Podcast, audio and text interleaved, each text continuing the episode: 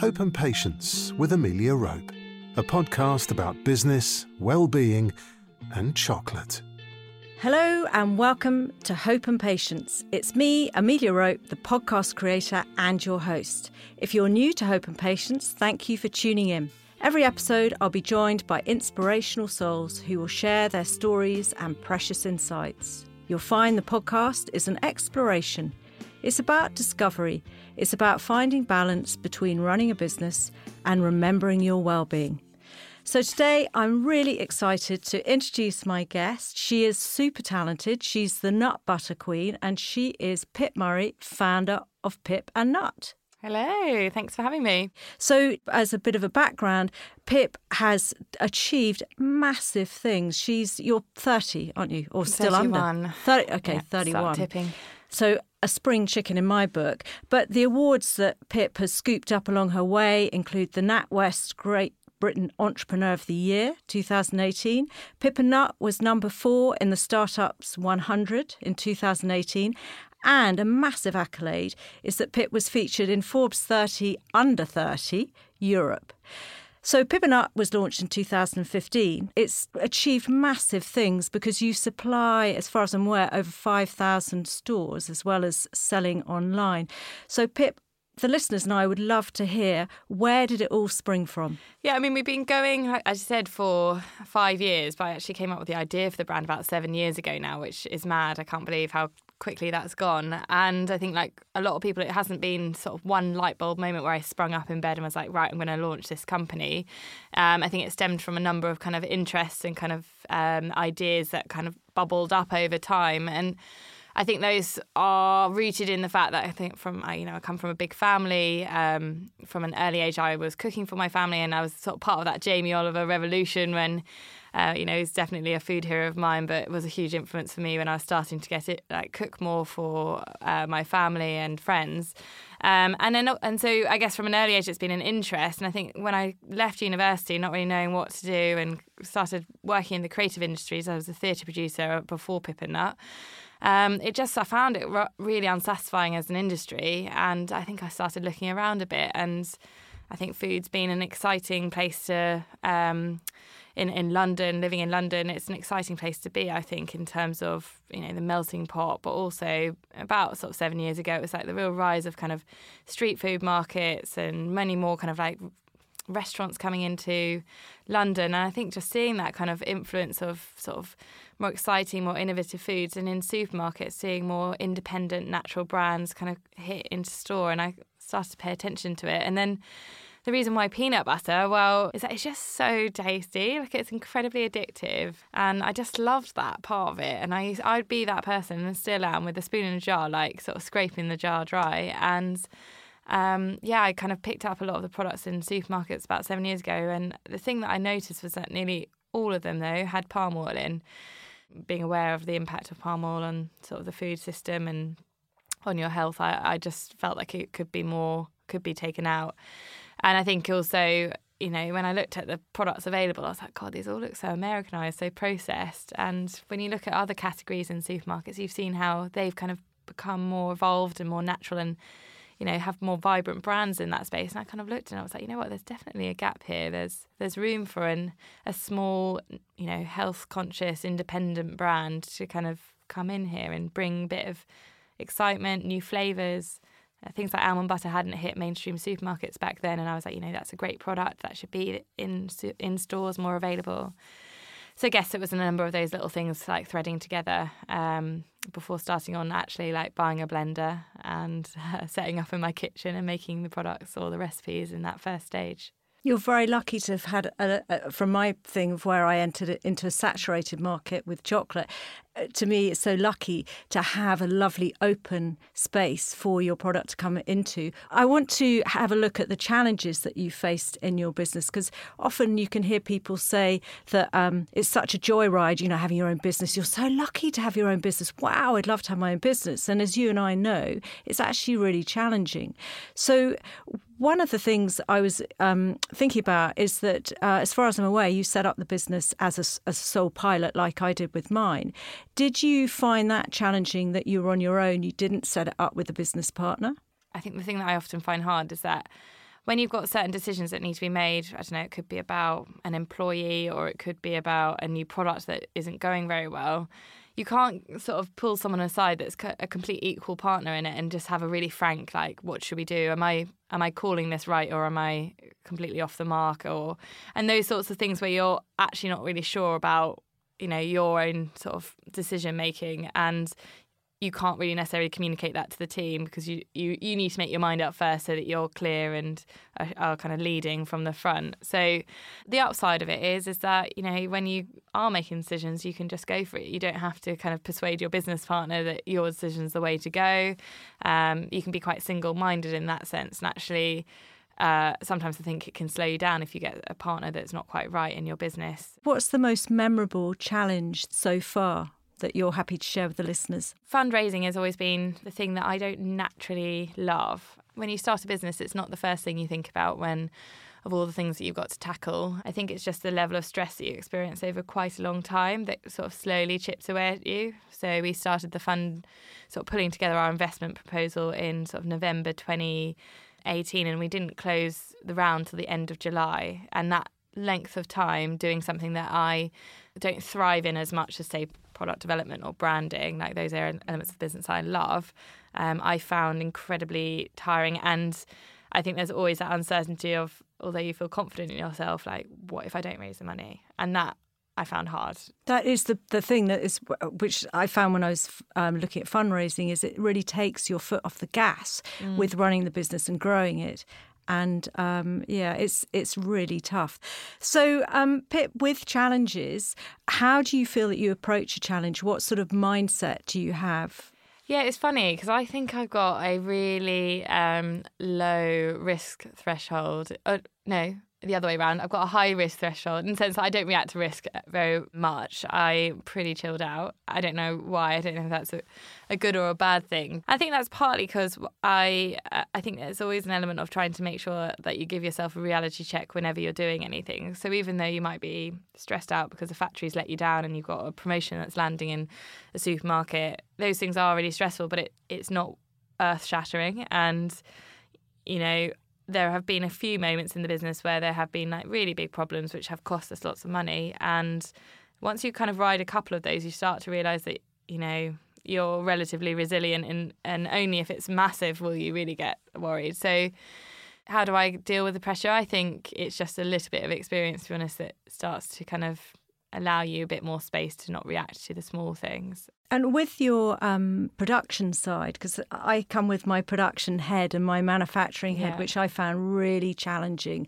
um, especially when you outsource, because you have got risks of the manufacturing team adapting, mm-hmm. in inverted commas, your recipe, um, and you've got quality control issues. And although you're outsourcing that and you think you just need to, you can just step back and not micromanage it, actually, you do how what I'd like to explore with you is how you know how you cope with outsourcing and does it have for you upsides and downsides? So the, the sort of challenges of that from when you were making it home with your blender. Yeah i mean outsourcing it's just uh, it's both great and awful at the same time in the sense that it can be so frustrating because you can't go in there and just sort a problem out. You can't just tell them exactly what to do. It's their company. You're having to rely on them. So you're like arm's length managing everything. So um, if you're not getting responses fast enough from your factory because um, I don't know, a piece of packaging has gone wrong and therefore you know the month's production is potentially going to be delayed, which then means you might be out of stock on a number of lines. And you want to get in there and just fix it and solve the problem, but actually you need them to be proactively going and solving the problem. And you're right, there is so much trust in it. So you have a product specification, and on that product spec, you tell you know your recipe and all the parameters that you want to make sure you're controlling, and you have to really trust that they're doing it. And I think the best thing that I can say is that firstly, it's in that kind of when you're meeting at those factories, like really um, try and validate as much as possible and make sure they're really on board with the level of like quality that you're expecting and make sure they're buying into that. But just keep a really tight hold on those things and don't literally have a zero tolerance on if things slip and uh, you know if you need reference samples sent to you every week and it slips and you chase them on it and you be absolute belligerent about it and only when you get to trust them a bit further like they when they're delivering on what you've asked them then you start to loosen the reins a bit And as you scale up, Pip, as you're, I mean, you're selling shed loads as far as I can make out.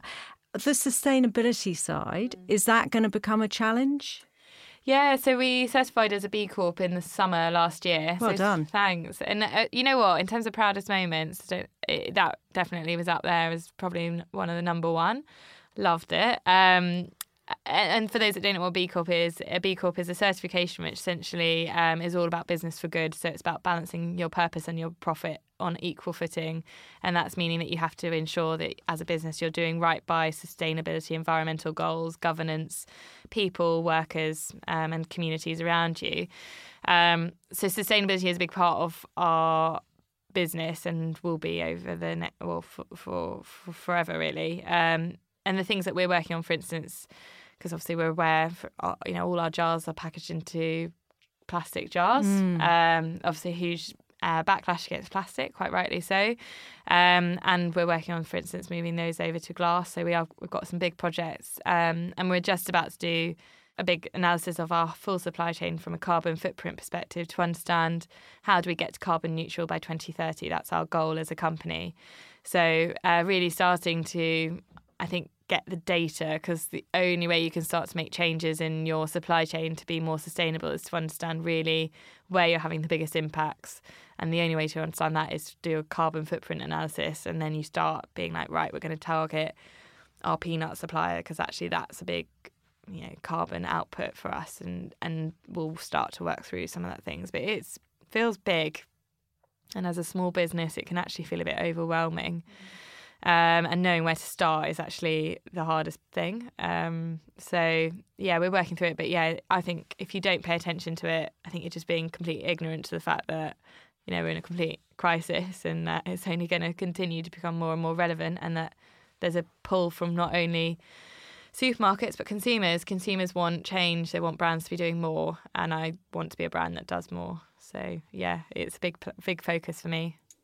So, moving on, um, Pip, I want to, I like getting under the bonnet of the mindset of people running their own businesses or, or more sort of uh, the sort of entrepreneur side because I think it's fascinating. Did you have a driver or do you have drivers as to why you're doing what you're doing? Yeah, I'm unbelievably um, headstrong and determined. I think it comes from, so I'm dyslexic, and I think it comes from that constant battle with myself that I was always trying to do better than I actually always did. And so, yeah, I think that's been a, a, strength of mine. So when someone says no, I just I just never take it as no. And if I can't work out how to do it, I'll just keep going until I can figure it out. And I'm an, an eternal optimist. I think actually to my fault sometimes, but I would always see the good in something. So if something is going wrong, I'll be like, oh, I'm sure it will sort itself out. Or I'll often round up instead of round down. I'm just that kind of person. And I think you, if you are running a business, you kind of do need that. Otherwise, um, you'll just fall at the first hurdle because you think you know the world's going to end. But um, yeah, optimism is a positive trait, I think, in an entrepreneur. And how do you maintain your focus, your sort of clear thinking? I think having a clear plan helps.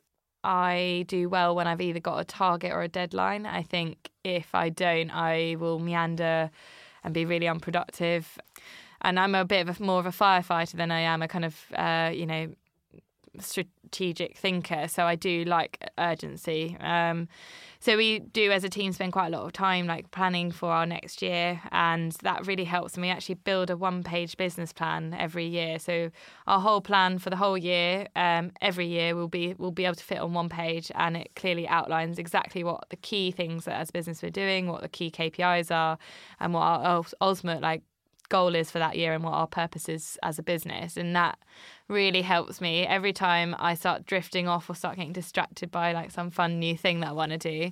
Come back to that and say, like, right, but are we delivering on these things? And that really helps keep me sort of focused. And with running your own gig, you need to keep your motivation up. Yeah. How do you sustain your motivation? So the days when you just think, oh gosh, you know, I quite happily curl up on my sofa. How what what makes you just think, you know what, on we go? You know, it's so funny because I, I, it's a really weird feeling when you suddenly when sometimes you get a bit. Um, the word lackluster is the wrong word, but un- unmotivated. I think it happens to everyone when you feel like you're constantly pushing in and it's just things aren't moving how you want them to.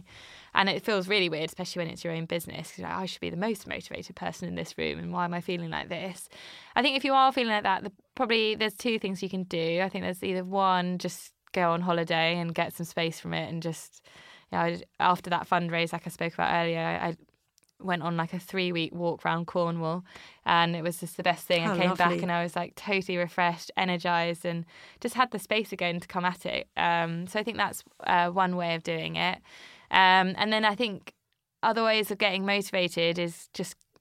I don't know, it could be as simple as going and doing a sampling in store, but anything that's sort of customer facing, brand orientated, that will get me like my my um, passions burning again. Because as soon as you can see like connection with the consumer and why people love it. That you know, when people eat a product of yours and like go, "Oh my god, I love that! That's so great!" and they pick up a jar and then they take it home and you think, "Oh, they're gonna have that for breakfast tomorrow." Um, that like gets me so excited. So if I spend too long on Excel.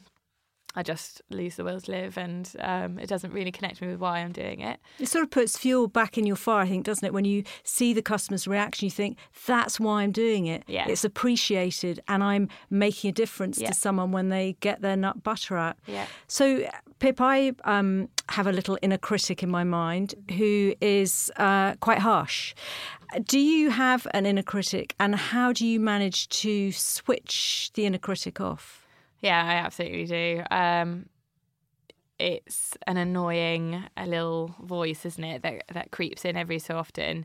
And the things that often will be the thing that it'll critique me on is, you know, things like leadership. I get really kind of a bit antsy about that. If I'm having to do a big presentation to my team and I feel like I'm not landing or being inspirational enough, those are the things when my voice will creep up. Um, I think it helps getting external feedback. So um, if you are feeling like, oh, that presentation that I did was a bit sort of lackluster and not very ex- inspirational, then then ask feedback from people. Either maybe it's something that you do genuinely need to to work on, and that's fine. Um, or actually, it was totally fine. So if you've got an inner critic, you need to kind of prove it right or wrong. And I think you can only do that by getting some facts from people. Uh, to silence it really. Um, otherwise, you just drive yourself mental. Um, but I, I li- listened to a great um, podcast actually with um, Elizabeth Day, and she interviewed Mo Gawdat, and he, he really inspiring. I can't remember what the title of his book was, but he's almost said that your inner critic is like almost like an, it's external to you and it's not a real thing and that he actually named his inner critic i think it was called betty and every time betty started speaking he'd almost talk back Talk to back, her. yeah. and i quite liked that also so i decided to call mine lizzie um, for because it's a, name that i don't particularly like and um, yeah I just uh, yeah that's my uh, kind of uh, way of tackling it as well as to some extent And Pip, with the decision making, how what sort of mindset do you find that you're in when you make effective decisions, and then what sort of mindset are you in when you make less effective ones? Is it because they've had to be quick, instant decisions where you've got little information to help you make the decision, or how, how, how what sort of mindset do you have to be in for those That is decisions? such a good question. Um, yeah, stress does not help if you're trying to make a good decision. Um, I think as soon as you are stressed, you'll you'll be a bit too impulsive. Having said that, there have been some times, and I tend to find this comes with products a lot when you're trying to decide should we launch this product or that product, and you have 500 different opinions around the table of reasons why you should and should not do that thing, and that also frustrates me. And I sometimes think that um, that's when you kind of have to listen to your gut, and regardless of all the useful insights and data that everyone's throwing at you, you're, you as a brand owner should be incredibly close to your product and your brand and innately immersed in it. And then sometimes making like an impulsive decision in that moment when you can feel it in your gut, I think is actually quite a powerful thing because you can argue yourself out of absolutely everything. And I think particularly with new products, whether you should um, take the risk on doing something and spend money doing that, um, it, it you just wouldn't do anything if if you looked at the data. Nothing is a good idea if you looked at the data. So that's when I think sometimes gut is just the best thing. And the joy is that even if you make what supposedly is the wrong decision, you learn from it Yeah. and it takes you on a different path, leading us into the best bit of the show. Well, I love talking to my guests too, but as most of you will have picked up by now, I love chocolate. And so I said to Pip, which chocolate bar would she like me to get? So she has nominated Tony's Chocolonely, and the flavour was very specific. And it reminds me actually because I shouldn't really talk about myself, but anyway, um, I did have a sea salt bar in my collection. So we have got the milk chocolate caramel sea salt bar. Mm. And if Pip would like to open that up so that we can tuck in, sorry, yes. listeners, that you're not getting a taste. Oh, this is such a treat. So it's a little treat for me too. And um, a little bit have about. Have you eaten this before? I haven't tried it, but a little bit about Chocolonely is that it is it's really been created to help abolish child labour. And that has been a massive issue within the chocolate industry. Certainly, when I was in it, I moved to a Colombian chocolate that actually um, I'm delighted to see Pip and Nut have got into their new nut butter um, chocolate cakes by uh, Luker, where I went out there and explored it so that I could check that that wasn't taking place. But um,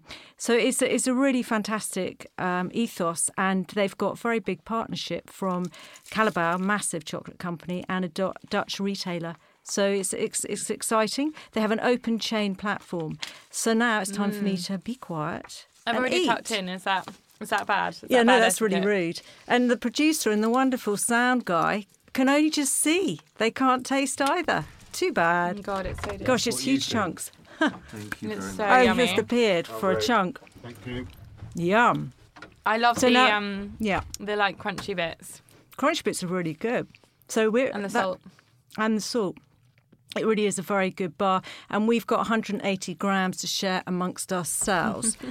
okay, so back back to it, Pip. You've had your chocolate break. Thank you. So a little bit about.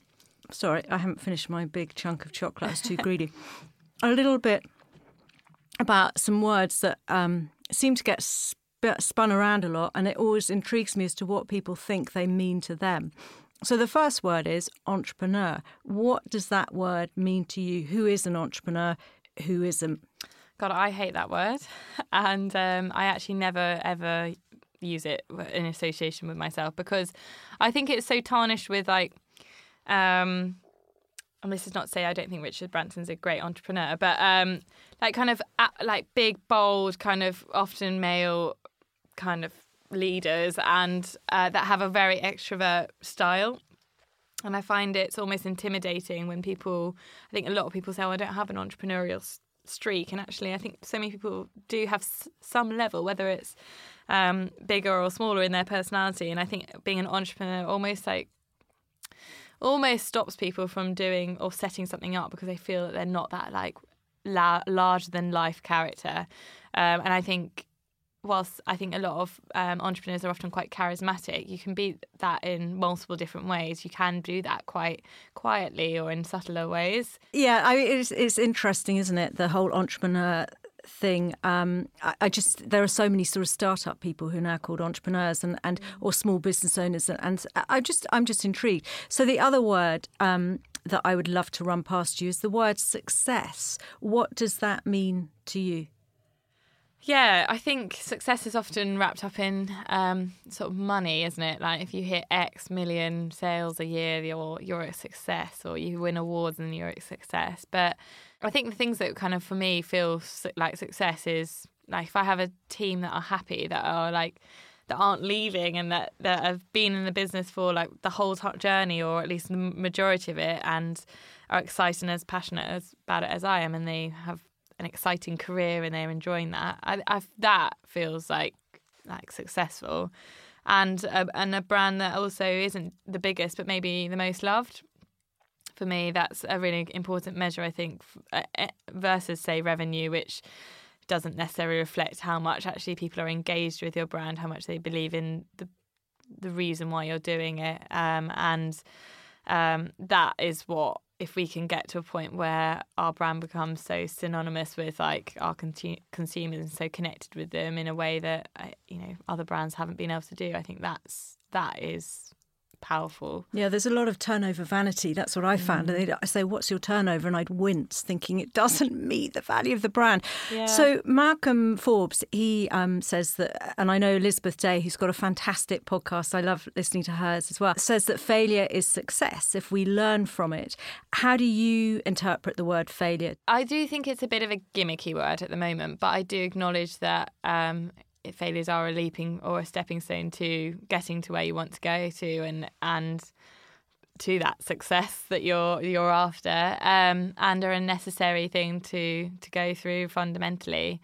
Um, and certainly nothing to be ashamed of at all. Um, I think particularly in sort of our business we do try and create as much as possible like an open culture where people can speak about things that are going right as well as wrong um, and you really have to be like mindful of yourself when someone sort of admits, oh, you know, I dropped the ball on this particular thing, and to not like jump down on their throats and say like, well, why did you do that? And just say acknowledge it and and, and hope that they won't do it again, and put in some, uh, you know, processes to help them not do it again. But yeah, it's an inevitability, isn't it, of running a company. Um, but funnily enough, sometimes when I look back and or get asked what's my biggest failure, I, I don't know if there's anything that particularly changed, even though there have been some monumental like issues that have cropped up. I, I really don't think I would want to, to switch any of them out because I think they've helped helped me learn.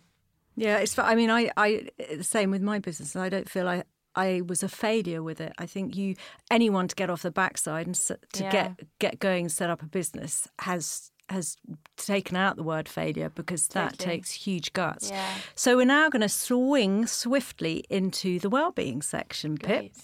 So what I would love to know is with stress, how and where does it affect you? How how does it manifest? I think stress normally makes me pretty blunt and short to people. It, you can almost see the dark cloud before you even approach me, and that's it's almost like an energy. I think you can feel it from people when they are, and you can certainly from me when I'm feeling stressed. Um, and yeah, and it will make me more negative as well, and it also will have it'll play havoc with my sleep. I um uh, yeah, I will be waking up at two, three o'clock in the morning with those like bullet ideas that pop into your mind. Do you then write it down? That's what I found helped was that I had a notebook because I'd wake up in a hot sweat thinking, yeah. oh no, I haven't done this or I have done that or whatever. And I would just write it down and then I could get back to sleep. What do you get up? Do you how do you handle yeah, the sleep side? I think that's such a good idea. I don't do that, but I should. I used to have my phone by my bed, and now I've actually my New Year's resolution. Yes, was I was going to ask it. you, Pip. Is your phone in your bedroom or out of your bedroom when you sleep? And is it on? If it's in the bedroom, is it on or off? So it's now out of my bedroom, and it has been for the whole of January so far, and I well love done. it. It is. I sleep so much better, and actually, it stops those two a.m. Oh, I'll just have a look. I'll just go on my phone, and then I get onto Instagram, get onto our Slack or whatever because phones are the devil, aren't they? They are the devil. Um, I'm lucky because I, I, mean, your generation, you grew up with phones. I didn't, so for me, I can be quite ruthless, and I'll turn mine off at eight at night. But I do have a landline, and I don't have dependents. Mm. But it, but it's one of those things where I just think, you know what? No more messages. If you ring me, I'm I'm out because yeah. when I was younger, we could scoot around. There weren't even answering machines. Oh, so liberating. A lot of freedom. Uh, so back on well-being. How important is well-being to you, and what won't you compromise on to maintain your well-being? I think there are two things that I won't compromise. I have to do exercise at least three times a week. Otherwise, I get become um, edgy is the word I always use, and and it always is running. Like I will do other things, but running is my meditation in that sense. It you know it doesn't even need to be a long run. It could be twenty minutes around the park, but it is getting out and getting some fresh air is really really important to me. And then the second thing is, uh, yeah, I do love cooking. And actually, the moment I start, I don't know, putting ready meals on or like that kind of, yeah, just not not not giving myself at least an hour to cook something, it really it really bothers me. And it doesn't have to be every night, but um, I love that. I just love it, and it makes me feel good, and I know it, it's more nourishing. And so those two elements, I think, for me, go absolutely hand in hand. Do you have time for friends and relationships and family because that's something I pulled the plug on and, and I really regretted it. Yeah. Yeah, definitely in the first few years. Um, only really in the last, I think, two years has it been like a really much more of a focus to kind of rebuild that part of my life. But yeah, I do have my weekends and my evenings are most of the time free as well. So um, I have a little bit more balance in that sense. Um, but yeah, I think, you know, relationships can really suffer, um, particularly you know boyfriends and stuff. I actually broke up with my boyfriend during the uh, investment round that I was doing because I think things started to take over too much. So and then one needs to be really channeled and focused, and, mm. and anyone on the periphery, you sort of you can't attend to them. Yeah. So, um, Pip, if you're happy to share your favourite hideaway with our listeners, we would love to know where you go to, where that magical place is. Like I said, I went to Cornwall in the summer and just absolutely fell in love with it. So if I could easily magic myself, myself somewhere, it would probably be on the, the Lizard, which is like a peninsula in Cornwall. And there's a wonderful, yeah, it's so beautiful. There's a particular place called Kynance Cove, which is. oh yes, I've gorgeous. been there. Yeah, and that would be where I'd go. I'd just hide there. Um, ideally, like on a sunny day. yeah, ideally with the sun. And have you got a book or a song that you'd share with our listeners that they could listen to or um, have a read of? Yeah, I mean, I'll, give two books one business, one nicer, easier read. Little Life uh, by, I always forget the name of the author, but A Little Life, it's one of the best books I've ever read. It's um, I need to write that an down. incredible book about sort of male friendship, and the characters are so, so beautifully written. Um, and my favourite business book that I regularly go back to is The Hard Things About Hard Things by Ben Horowitz. Oh, I haven't read that. Who, um, What's it a, called? The Hard? The Hard Things About Hard Things. And I love it because it does delve into all the gritty things from how do you fire someone to what happens when everything's going wrong. Um, so, yeah, he built a massive tech company in the States. So, even though it's tech, it's still relevant, I think, for any startup founder. So, we need to get reading that. And just very quickly, Pip, a song. Probably my, I'm a bit melancholy when it comes to songs. So, my favourite song, if I'm kind of doing work is, or album, is um, The National. And I'd probably listen to Quiet Life, uh, which is one of their sort of um, new songs on their current album. Lovely. So, winding up, would you share with us um, something in your business life or personal life, whatever, where you've had to have a dollop load of hope and sometime where you've had to have a massive amount of patience? Yeah, I mean, I think the startup phase is is always is about hope. So I spent two years setting up the business, and you know I spent eight months trying to find a factory that would make the product. So this is when you've got absolutely nothing, and you just sort of sit there calling up factories, being like, I hope that someone can make it at some point. so yeah, that I remember constantly being like, well, I just I don't have a company until I know how I can make it. And the second one, oh, where I've had had patience. I mean, to be honest, the nut butter cups that we just launched was I know, an we're going to move incredibly on painful product to get to market. Um, again, it took loads and loads of uh, searches to find the right factory, and then so many trials um, to get that product right. And again, it can get to the point where you, you start to like lose patience and think, "Oh, I'll just get that in the market; it's fine." We actually delayed the launch um, a number of times by about uh, eight months, which was really frustrating. We could have launched, but we'd have had a substandard product. And that's the sort of thing where you're like, no, you have You've to be patient. patience, you have exactly. to sit with it. And do you have a tip for the fuel tank of our listeners at all? Well, what do I do to fill up my fuel tank? I'd go for lunch or coffee with a friend in the industry if I needed a bit of sort of a little pick me up. So I guess it's not particularly practical. I'd just say make sure that you're constantly building connections and ha- having nice chats with people to kind of inspire you to keep keep you going. Sometimes a I think simple coffee can get you. That's um, a very going. valuable tip. So, Pip, now we lead on to anything new, especially my, if it's anything new with chocolate. Well, this is it. This is my my callous business plug, isn't it? Yeah, I mean, we've just launched our nut butter cups, which is um, essentially like a healthy Reese's, if you like. Um, so they are a range of all natural nut butter cups made with single origin Colombian chocolate from lovely Luker chocolate and um, with our own nut butter in the centre and they're sort of bite sized little morsels. Um, but yeah, super delicious. They've just gone into um, Boots and Whole Foods and Ocado. So, Great, yeah. so we can get stocking up. You can. So I'd love to say thank you to Pip. You are a real star, Pip. You are so honest with the way that you share your insights, and I've really enjoyed interviewing you. It's been great. And I feel very touched that you've come on my third episode of oh, Hope and Patience. You so you can find Pip and Nut in Boots, Sainsbury's, Tesco's. I mean, uh, online, is that the best place to find the stockists? Yeah, you can go onto our website, pipandnut.com, if you want to see where we're stocked, or you can buy through our website as well.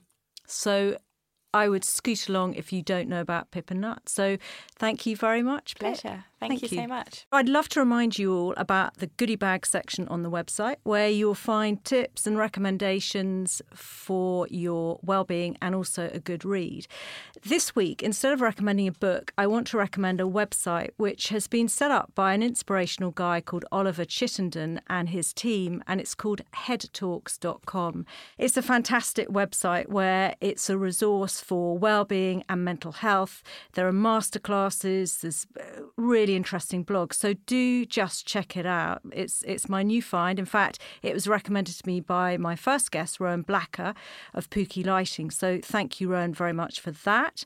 The quote for this week is by an author who you might or might not have heard of, Ralph Waldo Emerson. And this is my quote, or rather Ralph's. Life is a series of surprises and would not be worth taking or keeping if it were not. And finally, before I go, I was having a little thought about the landscape in business and how much it's changed from when I set up my business, which was back in 2007. In 2007, there really weren't very many women in business at all. And we got quite a rough a rough ride. You know, I certainly, when I was looking for investment, was bullied uh, I had someone who I think had an ulterior motive to get beyond what um, was on offer, which was chocolate. There just was no support. I mean, we were really on our own. And, and I remember, you know, if you use the hashtag women in business, there was, was almost nobody using it. Now on Instagram, I've, certainly when you put in female founders, there are 433,000 hashtags on that. And women in business is something like 9.1 million in Instagram. I think it's really refreshing. It needed to happen. It's exciting. But what, what I'm thinking, and I'd love to hear your thoughts on, is that now I feel we've got that sort of equality. We've got a really good hotbed of men in business. In fact, if you uh, look at hashtags, there are no hashtags for guys in biz. For um, men in biz, there are only 5,000 hashtags. For male founders, 500. So, I mean, that's a really interesting thing to, to think about. But I, I, I sort of feel now that we've done that side and that there's more to it. There's a more embracing, there's a more inclusive thing rather than just taking it as a sort of sexual differentiation. I still obviously promote women in business because we rock, but I would love to hear your thoughts about it. Again, just send me an email through the website, which is hopeandpatience.co.uk. And if we get some chat going, maybe it's on social media, then, then we can perhaps discuss it in a show, bring a guest in. And so thanks for joining us and for finding us. I'll be back with another story soon, so make sure you subscribe to get the latest episode. And if you like what you hear, feel free to give us a positive rating and spread the word. I also would love to know what you'd like to hear more of, less of, and importantly, to none of. So just ping me an email via the website. So until next time, keep that sparkle. Bye. Hope and Patience with Amelia Rope. Join the conversation at hopeandpatience.co.uk or find Amelia on Facebook, Instagram, and Twitter at Hope and Pat.